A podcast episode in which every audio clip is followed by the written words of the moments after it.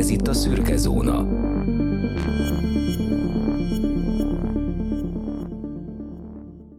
Köszöntünk benneteket, kedves hallgatónk, ez itt a Szürke Állomány rovatunknak az újabb epizódja, és mint tudjátok, Daniel itt van velem. Hello! Ugye nem győzöm hangsúlyozni, mint á, minden ilyen szürke állomány epizód elején, hogy ezt szükségszerűen másképp szoktuk kezdeni, mint a main irányzatot, tehát a szürke zóna epizódokat, mert hát ez az a rovat, amikor gyakorlatilag a, a, a témáinkon kívül mutató off-topic dolgok, dolgokkal foglalkozunk, egy picit talán reflektálunk a saját témáinkra, és hát itt az idő, hogy a kisvárdai hármas gyilkossággal kapcsolatos feldolgozásunkra reflektáljunk. Ennek fő indoka az, hogy részemről voltak olyan tapasztalatok ebben a, ebben a munkában, amik hát úgy, úgy gondolom, hogy közérdeklődésre számot tarthatnak, és ti biztos, hogy megszívlelitek, hogy, hogy én ezt el fogom nektek mesélni, de egyébként is kíváncsi vagyok, hogy például Dani hogy élte meg ezt a kisvárdai hármas gyilkosság feldolgozást. Hát ugye a Cseperi kettős gyilkosság után ez volt egy ilyen még egy, egy érdekes eset, ami ugye mi kis hazánkban történt, és hát szintén készült ugye hangfelvétel. Nyilván itt azzal a, a különbséggel, hogy itt nem egy ilyen kis rejtett felvételről beszélünk, ami az egyik áldozat zsebében bújt meg, hanem itt gyakorlatilag ugye az elkövető készített egy ilyen végső kinyilatkoztatást, vagy valamit, ahol ő, ő jól elmondta, hogy mi, a, mi az ő akarata, kire mit szeretne hagyni, meg hogy miért csinálja ezt. Még akkor is, hogyha nem feltétlenül volt ez olyan mélyen kifejtve, de hát nyilván ezen a ponton ez az ember nagyon zavarodott volt, és, és feldúlt, úgyhogy megadta a maga kis indokait, vagy érvelését, ami, ami számára ugye elég konkrétnak tűnt, hogy, hogy ez, egy, ez egy eléggé durva érv, aminek az kell, hogy legyen a következménye, hogy megölünk több embert. De érdekes kontraszt a Cseperi kettős gyilkossággal szemben, mert hogy ugye ott, hogy mondjam, lehet egy kicsit gondolkozni azon, hogy pontosan mi miért történt, indíték, hogy valóban úgy van-e, meg, meg hát így, hogy ugye a felvétel gyakorlatilag nekünk kellett rekonstruálni, ugye feljegyzések alapján, hogy azért ott is mi volt kihalható, mi nem volt kihalható, meg, meg ilyesmi, tehát az talán egy kicsit árnyaltabb és sokoldalúbb szituáció, mint ami itt volt. Bár az, hogy maga a felvétel az, az hol volt, és hogy találták meg, az szerintem kritikán aluli, de hát ezt nyilván az epizódban is kifejtettük, hogy azért itt volt jó néhány ember, aki nem biztos, hogy megfelelően végezte a munkáját, vagy nem elég alaposan, és hát,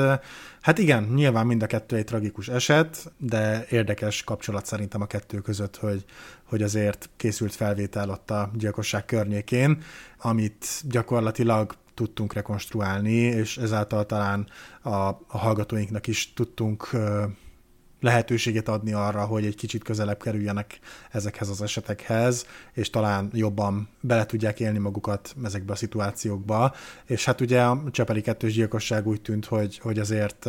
komoly sikereknek örvendett, és tényleg sok ember ekkor hallott róla először, hát ugye többek között én is, és szerintem itt a Kisvárdai hármas gyilkosságnál is hasonló lehet a szituáció, hogy, hogy azért többen nem hallottak róla, pedig egy eléggé egyedi eset, amellett, hogy tragikus, de legalább segíthettünk abban, hogy tényleg több hallgatóhoz eljuthassuk ezt a történetet, és, és kicsit beszélgessünk arról, hogy, hogy vajon miért történhetett, mi lehetett a, a háttérben, ugye ahogy Rezső kifejtette, hogy azért más korokban más, más, hogy éltek az akkori férfiak, ugye az elvárások, meg, meg akár a család felől, meg, meg a munkahely, meg mi egyéb felől, és hát ilyenkor érdekes ugye abba belegondolni, hogy tényleg ezek, a, ezek az aspektusok hogy és milyen minőségben játszanak szerepet abban, ami végül ugye egy, egy elég tragikus eset lett. Alapvetően ez ugye imáron egy formátumnak minősül, aminek én nagyon örülök annak a tényének, hogy a Magyarországon mi vagyunk a letéteményes ennek a formátumnak. Nem nagyon tudok arról, hogy, hogy ilyen, ilyesmivel foglalkozott volna más is, hogy gyakorlatilag podcast keretében bűnesetekkel összefüggő, véletlenszerűen elkészült hangfelvételek rekonstrukcióival foglalkozna valaki, tehát én azt gondolom, hogy ezt, ezt mi kezdtük el, és hát nem biztos, hogy fogjuk tudni csinálni, mert hogy nem nagyon tudok még hasonló ügyekről. Az kész csoda egyébként, hogy erről a Kisvárdai hármas gyilkosságról információt szereztünk a Dulai Péternek köszönhetően, de, de sajnos Kisvárdai hármas, meg a, meg a Cseperi kettős gyilkossághoz nincsenek nagyon hasonlatos cselekmények. Tehát nem,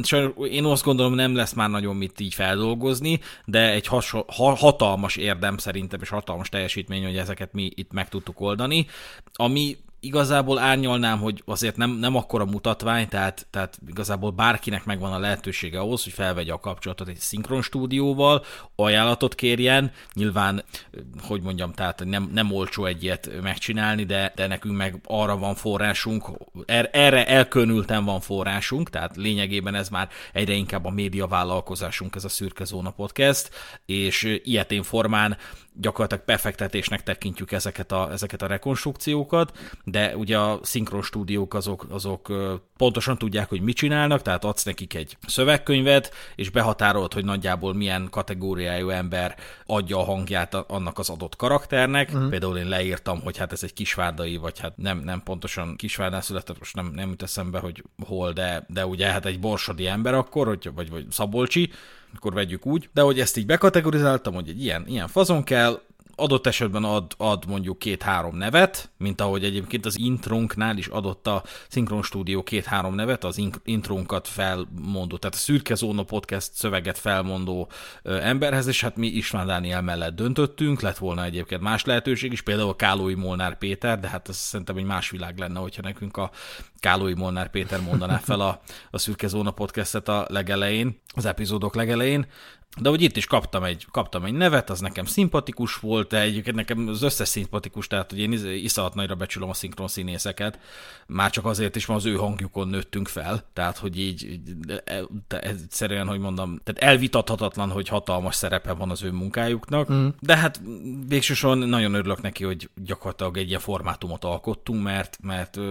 büszke vagyok rá egész egyszerűen, büszke vagyok rá, hogy mi vagyunk azok, akik, akik rekonstruáljuk ezeket az ügyeket, és egy ilyen nagyon nagyon igazi, nagyon ö, zsigeri true crime podcastet csinálunk, csak hát nem ki, kizárólag true crime-mal foglalkozunk, mert a hallgatóink nem feltétlenül csak azt várják el tőlünk, hanem különböző egyéb témát is, általában jogi témát, szürkezónás témát, társadalmi jelenségekkel való foglalkozás hasonlót. Ez a kisvárdai hármas gyilkosság egyébként azért volt még egy sajátos élmény számomra, mert nekem a rendszerváltás előtti magyarországi bűncselekményekkel azért nem valami romantikus a kapcsolatom, hogy úgy mondjam. Tehát, hogy én, én keveset tudok ezekről, nagyon keveset tudok ezekről. Még a 90-es évek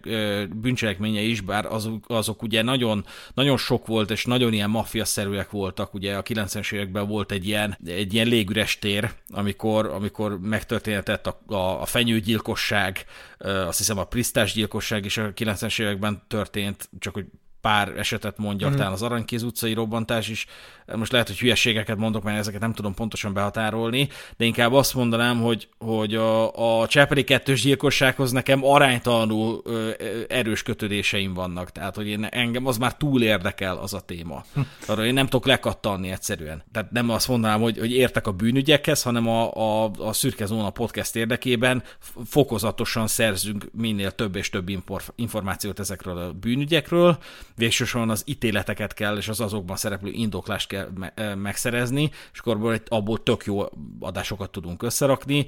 Másik nagy büszkeségünk az iskolai lövöldözőkről szóló trilógia, aminek a második és harmadik részében magyarországi potenciális és tényleges iskolai lövöldözőkkel foglalkoztunk, ugye Somogyi Ábel és Gere Ákos személyében, és az például teljesen tényközpontú volt, tehát hogy egy az egyben a mentén haladtunk, ami történt, és hát végsősorban az ítéletből szereztük meg ezeket az információkat, tehát jobb és megbízhatóbb forrásunk nem tudott arra lenni, hogy ezeket feldolgozzuk. Meg hát végül is hogy ezeknek a, a magyarországi eseteknek egy olyan uh, egyedi aspektusa van, ami tényleg egy adott esetben egy amerikai tömeggyilkossággal, meg szekta öngyilkossággal kapcsolatban nem igazán elérhető számunkra, hogy, hogy ha arról van szó, akkor megpróbáljuk fölvenni a kapcsolatot, akár az esetek túlélőivel, vagy, vagy hozzátartozóival, vagy akárkivel, hogy adott esetben, hogyha az akkori média netán eltitkolt valamit, vagy egyszerűen csak ugye egy olyan narratívát próbáltak ráfűzni az egészre, ami elvitte egy teljesen másik irányba, és hát nem feltétlenül arról szólt, hogy kik lettek az áldozatok, meg hogy, hogy mi lesz az ő hozzátartozóikkal, hanem ugye a politika, a, az érdekeltségek és a többi irányába ment el. Itt adott esetben megpróbálhatjuk fölvenni a kapcsolatot ezekkel az emberekkel, megpróbáltunk hozzájutni még egyéb forrásokhoz, ami, ami nem feltétlenül elérhetőek, és így megpróbáltunk egy picit mélyebbre ásni, ugye a külföldi esetekkel szemben, ahol nyilván ott is néha-néha meg lehet próbálni egy adott esettel bűncselekménnyel kapcsolatban valakit fölkeresni, de hát nyilván ez sokkal több időbe és energiába telik, már ugye nem azt mondom, hogy a magyarországi eseteknél minden flottul működik, hát nyilván ezt a Rezső tudja majd kifejteni, meg hát azért korábbi adásokban is hallottátok, hogy hogyha ha valami ügyintézésről, vagy adminisztrációról, vagy mi egyébről van szó, akkor azért általában inkább az a tendencia, hogy hát megpróbálják levakarni az illetőt, meg hogy meg letudni gyorsan egy-egy e-mail vagy egy gyors szóbeli visszautasítással, hogy ezért nem mi vagyunk felelősek, meg stb. Hát ugye azért korábban már hangfelvételeket is bemutattunk, és, és hát tényleg sajnos az a jellemző, hogy, hogy inkább bezárják a kapukat, mint hogy kinyissák a, az érdeklődőkkel szemben, és hát ez, ez nagyon sajnálatos, mert szerintem, hát én úgy érzem, hogy bennem ez némi bizalmatlanságot is gerjeszt, mert hogy erről az jut eszembe, hogy szeretnének valamit eltitkolni, valamit nem akarnak megosztani, mert adott esetben időközben rájöttek, hogy valami nem stimmel, vagy, vagy hasonló. Tehát így nagyon-nagyon-nagyon összeesküvés elmélet irányokba is el lehet indulni, ami sajnálatos szerintem, és, és remélem, hogy egyszer ez változni fog, és, és hogyha jövőbeli adásokról, adásokkal kapcsolatban szeretnénk különböző forrásokat fölkeresni, akkor, akkor nem akadályokba ütközünk, hanem segítőkész emberekbe, meg, meg oldalakba, meg hasonló. No, és akkor menjünk rá arra a témára, ami szerintem a mint mondtam, a közérdeklődésre számot tartat, hogy konkrétan ugye hallhattátok, hogy amikor felcsendül a Kisárdai hármas gyilkosság feldolgozásában maga a hangfelvételnek a feldolgozása, tehát amikor ez a Kovács Sándor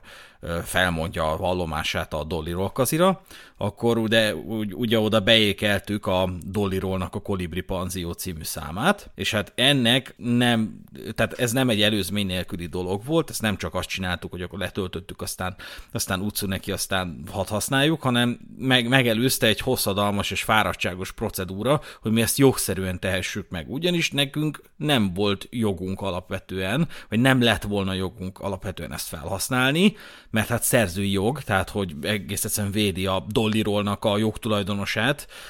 az, hogy, hogy a, kizárólag az engedélyével használhassuk fel ezeket a tartalmakat, vagy ezt a tartalmat. Nyilván, hogyha az, a, az én, én szellemi termékemet akarná valaki felhasználni, akkor én is mondanám, hogy te tehát azért egyezünk meg, tehát ez nem, nem azért csináltam ilyen jó dolgot, amit te fel akarsz használni, hogy aztán ne, ne keressek belőle pénzt, tehát ez teljesen jogos, csak érteni kell, hogy a Dolly Rollnak már nem a Dolly Roll zenekar a jogtulajdonosa, talán nem is volt sohasem, hanem egy másik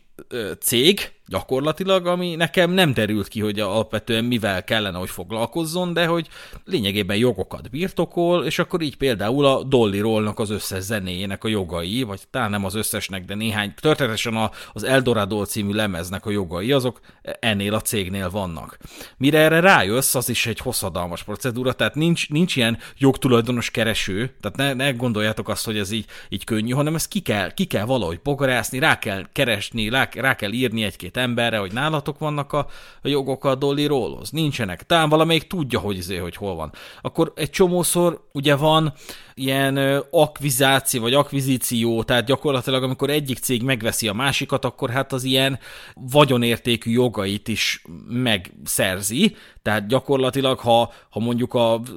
egy cégnél voltak a jogok, egy másik cég megveszi azt, nála lesznek a jogok. Na most ilyen változások is vannak, és ugye ezek, ezek azért nem csinálnak akkora műsort abból, hogy, hogy náluk vannak ezek a jogok, hanem valahogy talán megkeresheted őket, egy, eleve az sem biztos, hogy szóba állnak vele. Tehát ez is egyébként, amire a, a, a Galaktika botrány, amit a Kiadók című epizódban feltártunk, illetve bocsánat, nem mi tártuk fel, hanem bemutattuk, hogy a Pintér Bence nevű újságíró ö, felgöngyörítette ezt, amikor még a Mondinernek írt, a Mondinernek a Skifi felületére írt, felgöngyörítette ezt, hogy a Galaktika magazin az úgy jelentett meg egy csomó külföldi szerzőnek a magyarra fordított munkáját, hogy nem kért tőlük engedélyt. Utána jártak ennek, és hát megnyilatkozott a, a Galaktika, és hát abból kiderült a megnyilatkozásából, hogy hát az a, az a sajátos helyzet, hogy, hogy ők megvettek valamilyen csomagot, tehát kifizettek, gondolom az Artisiuson keresztül valamit kifizettek, tehát hogy valamilyen ilyen jogosítási díjat, vagy csak tippelem,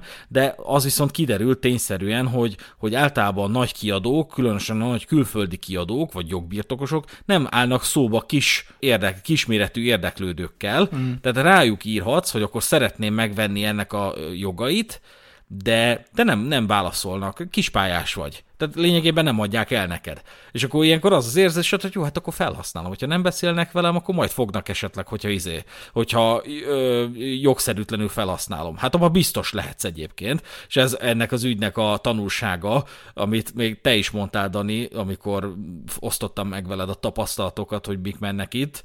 hogy hát jobban jártunk volna, hogyha így se szó, se beszéd, így egész egyszerűen felhasználjuk a dolliról, de hát aztán mondtam, hogy hát ezek lennének a legjobban kiborulva, hogyha, hogyha meghallanák felcsendülni a dolliról zenét úgy, hogy, nem, nem kértünk engedélyt, vagy nem fizettük ki egyébként a felhasználási díjat, de mindegy. Hát ugye amióta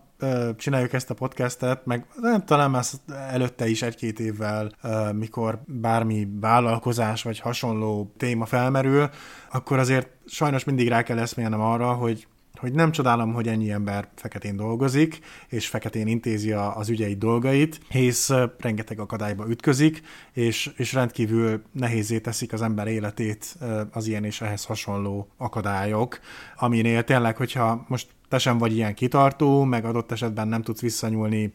akár jogszabályokhoz, meg felhasználói ehhez, ahhoz, tak mindegy mihez, akkor azért sokan fel tudják hamaradni ezt az egész procedúrát, és akkor inkább azt mondják, hogy na jó, akkor töltsük le, használjuk föl feketén, és akkor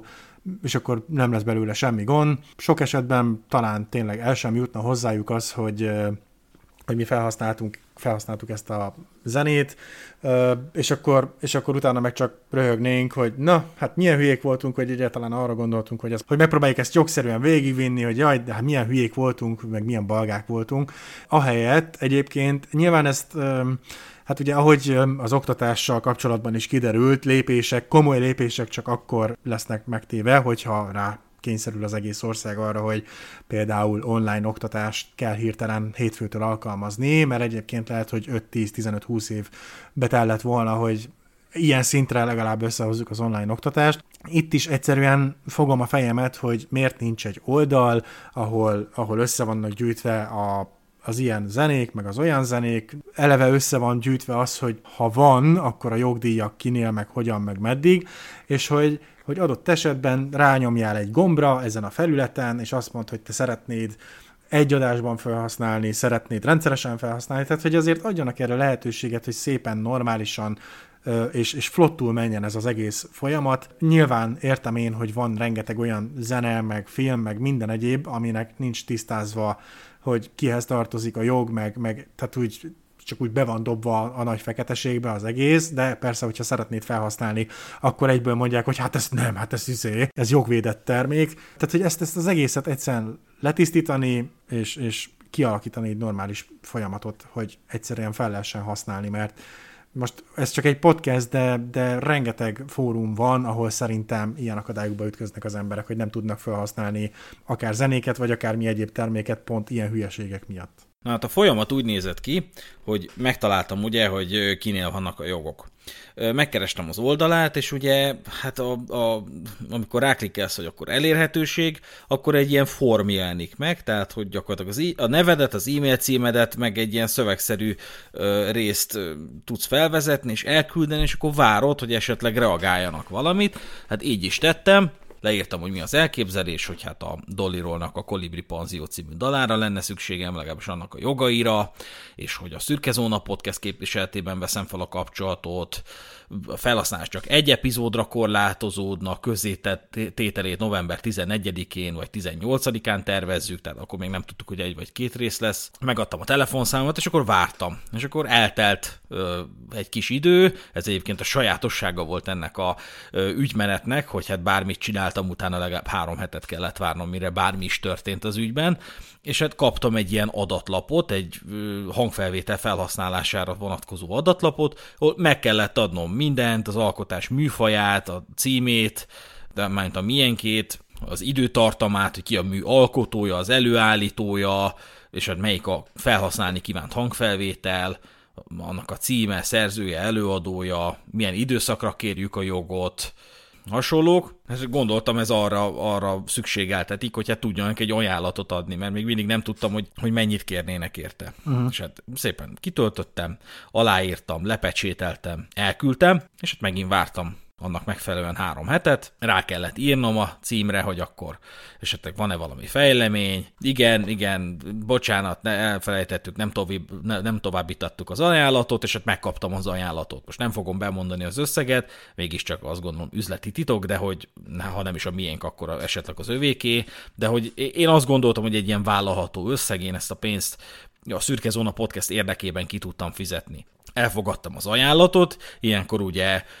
el kellene, hogy induljon a, a, a, az ügymenet, hogy mit állapodjunk meg, meg hasonlók, és akkor hát felmerült a kérdés, hogy hát nem részünkről, hanem ők kérdezték tőlünk, amikor írtam, hogy hát akkor induljon el a dolog, hogy rendelkezünk-e a felhasználandó hanganyaggal. Tehát megvan-e a kolibri panzió. Uh-huh. Válaszoltam, hogy nem rendelkezünk a hanganyaggal. Akkor jött a válasz, a dal jogai nálunk vannak, de sajnos nincs digitalizálva nálunk ez a hangfelvétel, így nem tudjuk odaadni semmilyen formátumban. Elnézést kérünk a kellemetlenségért. Van másik dal esetleg, ami érdekes lehet az önök számára? De hát gondolkodtam is, hogy hát a Kovács Sándor másik dal előtt mondta fel a, a, a, a vallomását? Nem, hát a Kolibri Panzió következett azután, hogy az Eldorádolnak a első számára, ami valószínűleg a sóhagyók hídja, hogy arra, arra felmondja. Tehát nincs alternatíva, nem lehet másik dal, ez kell nekünk. És hát elküldtem neki 60 linket, hogy hát itt van YouTube-on, ott van YouTube-on, ez is egy másik kérdés, hogy nem, nem ám ezek rakták fel a YouTube-ra, tehát hogy random embereknek megvolt a Dollirolnak ez a lemeze digitálisan, és feltöltötték a YouTube-ra, ott van már tíz éve, senkit nem zavar, Érted? Hát ők nem kértek izét, nem kértek engedélyt, hm. nyilván, gondolom, de mondjuk lehet, hogy kértek, mert az egyiknél ki volt írva, hogy, hogy a, a kiadó engedélyével, vagy valami ilyesmi. És hát írtam, hogy hát a dal az több forráson keresztül is megszerezhető, tehát hogy azért vannak itt módszerek, vagy hogyha más nem, és most itt nem arra gondoltam, hogy letölteni, hanem hogy van például a YouTube Premium előfizetés, ugye, ami nekem sose lesz, de, de hogyha minden igaz, akkor hát lehetővé teszi a tartalom közvetlen letöltését is. Tehát, hogy ezt javíts ki, de mondjuk neked sincs, nem, de hogy ott van egy ilyen kis letöltő funkciócska. Tehát, hogy azért leírtam, hogy azért sok megoldás van arra, hogy megszerezzem a hanganyagot, hogy ez ne képezzem már akadályt. És jött a válasz, sajnos így nem tudjuk megadni a felhasználási jogot. Esetleg másik dot tudnak választani? Na hát basszus, itt izé írtam egy hosszú levelet, meg fel is hívtam is őket, egyébként az, az, az borzadály volt ez a beszélgetés. Hát levezettem, hogy akkor gyakorlatilag most ott tartunk, hogy a Kolibri Panzió felhasználási joga az nem szerezhető meg. Tehát ma Magyarországon a Kolibri panzió, és az mekkora szürke zóna, szürke zóna egyébként, hogy ma Magyarországon a Kolibri panzió az jogszerűen nem használható fel, mert minek után náluk nincsen meg a hanganyag, és én pedig a netről nem szerezhetem meg, így ők nem áll, nekik nem áll módjukban megadni a felhasználási jogot, tehát minek után senkinek nincs, nem lehet meg a hanganyag, mert honnan lenne meg, ha nem tőlük. Gyakorlatilag jogszerűen nem lehet felhasználni a kolibri panziót. És hát ez, ezt levezettem, hogy most, most, most mit várnak, hogy, azért, hogy, hogy vegyek, egy, vegyek egy lemezjátszót, vegyem meg a, a bakerit lemezt, és, és, és rakjak mellé egy mikrofont, és akkor, és akkor végül is akkor jogszerűen meg lesz szerezve. Tehát, hogy ne vicceljünk már basszus és hát felhívtam őket, hogy ezt, ezeket az érveket elmondjam, hogy hát ez mi, miért akadály, hogy én a YouTube-ról szerezném meg, ahol, ahol, ahol valamiért fönn van, ha nem is az engedélyükkel, vagy az engedélyükkel akár, de valamiért fönn van, mi akadálya van annak, hogy én a YouTube-ról megszerezzem, kifizessem ezt a díjat nekik, ami a, ami a felhasználásáért kell, és akkor mindenki mehet az életére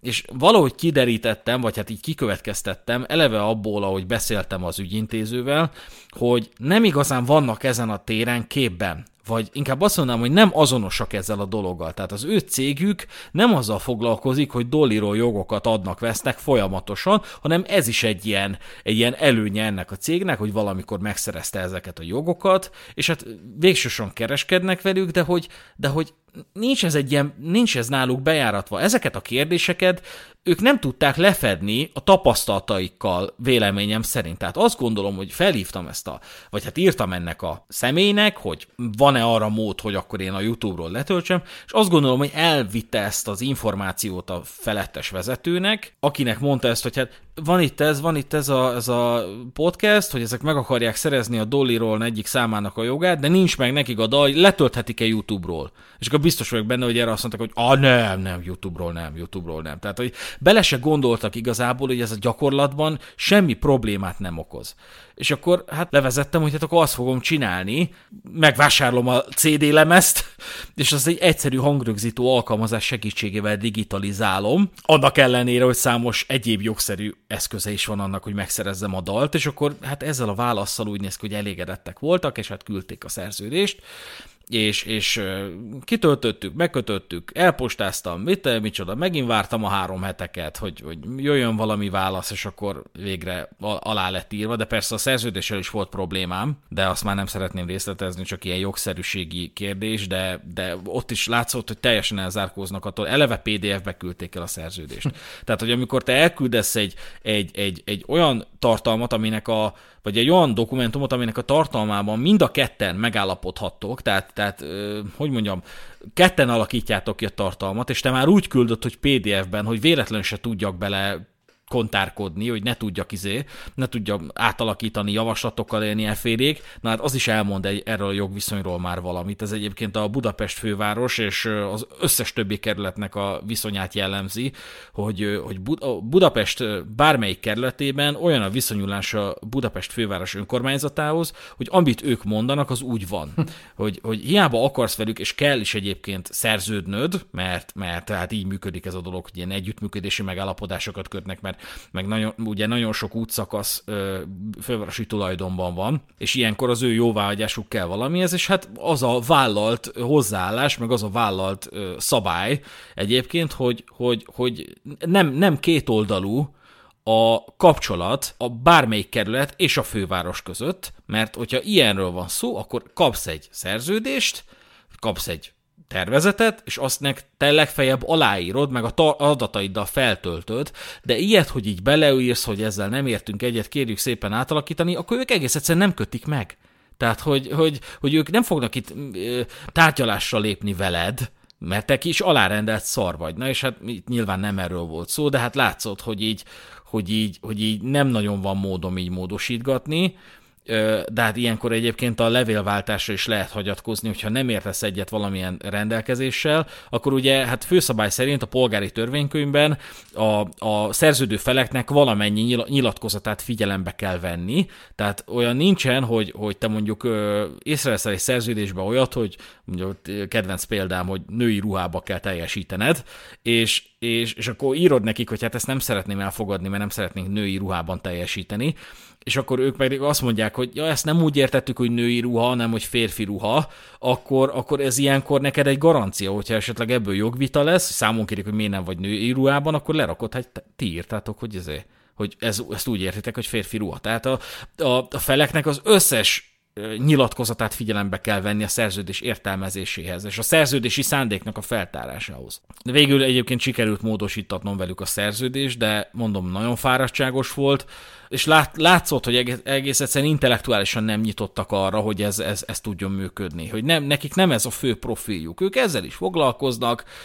és egy nagyon hosszú, nagyon fáradtságos és, és kinkeserves ö, időszaknak a végére több hónapon keresztül, két-három hónapon keresztül ment az egyeztetés, mire alá lett írva az a rohadt szerződés, aminek az, az eredményeként mi jogszerűen felhasználhattuk ebben a feldolgozásban a kolibri panziót. Tehát el tudjátok képzelni? És akkor visszagondol az ember, hogy nem lett volna értelme inkább basszus izé berakni, aztán esetleg megkockáztatni, hogy nem tetszik nekik? Ja, hát igen, szomorú, hogy, hogy ez a helyzet, és hogy, hogy így áll ez az egész dolog, és mondom, remélem, hogy azért eh,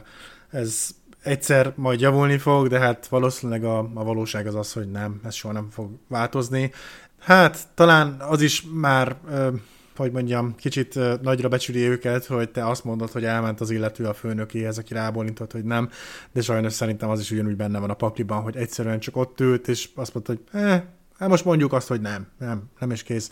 És az a baj, hogy mivel ugye ilyen retro, régi termékekről van szó. Nem hiszem, hogy bárki is fogja venni a fáradtságot, hogy, hogy tényleg akár a 80-as, 90-es, vagy akár a 2000-es évek elején lévő dolgokat, amik olyan szinten még nincsenek digitalizálva, azokat digitalizálják, elérhetővé tegyék, leegyszerűsítsék a folyamatot, úgyhogy sajnos valószínűleg ez nem fog változni, de hát minden esetre jó, hogy ezt végig szenvedhetted, mert így legalább egy, egy példát tudsz mutatni, hogy hát igenis néha megéri kicsit kitartóbbnak, meg kötözködősebbnek lenni, mert itt nem arról van szó, hogy te egy Karen, ugye, hogy az angol mondja, típusú ember vagy, aki csak azért próbál kötekedni, hogy kötekedjen, hanem itt tényleg inkább arról van szó, hogy nem feltétlenül vannak tisztában azzal, hogy pontosan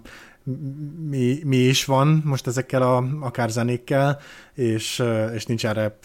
kialakítva a folyamat, meg, meg úgy, úgy hiányos az egész rendszer úgy, ahogy van az volt az alternatív elképzelés, hogy ha ez tényleg megakadna, és nem használhatjuk fel a Dolly Roll-t, akkor egy hasonló zenét keresünk, ugye van Epidemic Sounds előfizetésünk, azokkal szerezzük meg a, az ilyen ízlésesebb zajokat, meg ilyen ambient muzsikákat, meg hasonlókat. Szerintem nagyon jó egyébként a, a, olyan fajta podcast szerkesztőknek, mint mi és hogy az volt az alternatív elképzelésünk, hogy akkor ott valami hasonló ilyen ábbit, tilitoli, tingli-tangli dalt rakunk be, és akkor úgy csinálunk, mint hogyha ez lenne a Dollyról, vagy hát csak így a hangulatában próbálnánk ezt így, így, így demonstrálni. De nekem egyébként a fő félelmem az volt, és ezt, ez még, ettől még most se szabadultam, mert amikor ezt fölveszük, akkor még nem tettük közzé a második epizódot, amiben a, a feldolgozás volt, hogy, hogy a, a YouTube azt mondja, hogy á, hát nincs, izé, ez nem tisztázott jogilag, ö, itt észreveszem, hogy van benne valami, tehát az algoritmus észreveszi, hogy van ebben valami, ami, ami máshol is felelhető a YouTube-on, és akkor ilyen teljesen csípőből azt mondja, hogy hát ez tiltva, tiltás. És ugye egyszer már lejátszottuk ezt, mert volt valami hasonló, ahova ilyen, ilyen tartalmat próbáltam felhasználni, ami már van, és már össze-vissza torzítottam, csak hogy ne ismerje föl a YouTube, és, és így is felismerte, és az, hogy így, az, hogy így megtámad ezt a döntést, hogy, hogy neked igenis jogszerűen van módod ezt felhasználni és berakni, ugye van egy ilyen jogi kiskapu, amit én nem is nagyon ismerek, de ez a fair use, uh-huh. hogy, így, hogy így bizonyos mértékig neked van lehetőséged ö, engedély és jogdíj nélkül felhasználni ilyen tartalmakat, de mondom, ezt, ezt, ennek a mértékét, ennek, ennek a terjedelmét sose sikerült megismernem. De hogy mire, mire ezt lejátszod a YouTube felé, gyakorlatilag fellebezel, addigra már hat, egy hat körön kell keresztül menned, hogy biztos fellebbezni szeretnél? Igen, klik de biztos, biztos, hogy bele akarsz ebbe vágni? Igen, igen, klik. Meggondoltad? és így, tudod, és akkor végén azt mondod, hogy jó, nem, hagyja picsába. Kis sneak peek, azért én ezzel kapcsolatban már elkezdtem vezetni egy dokumentumot, amit majd talán egyszer a jövőben feldolgozunk,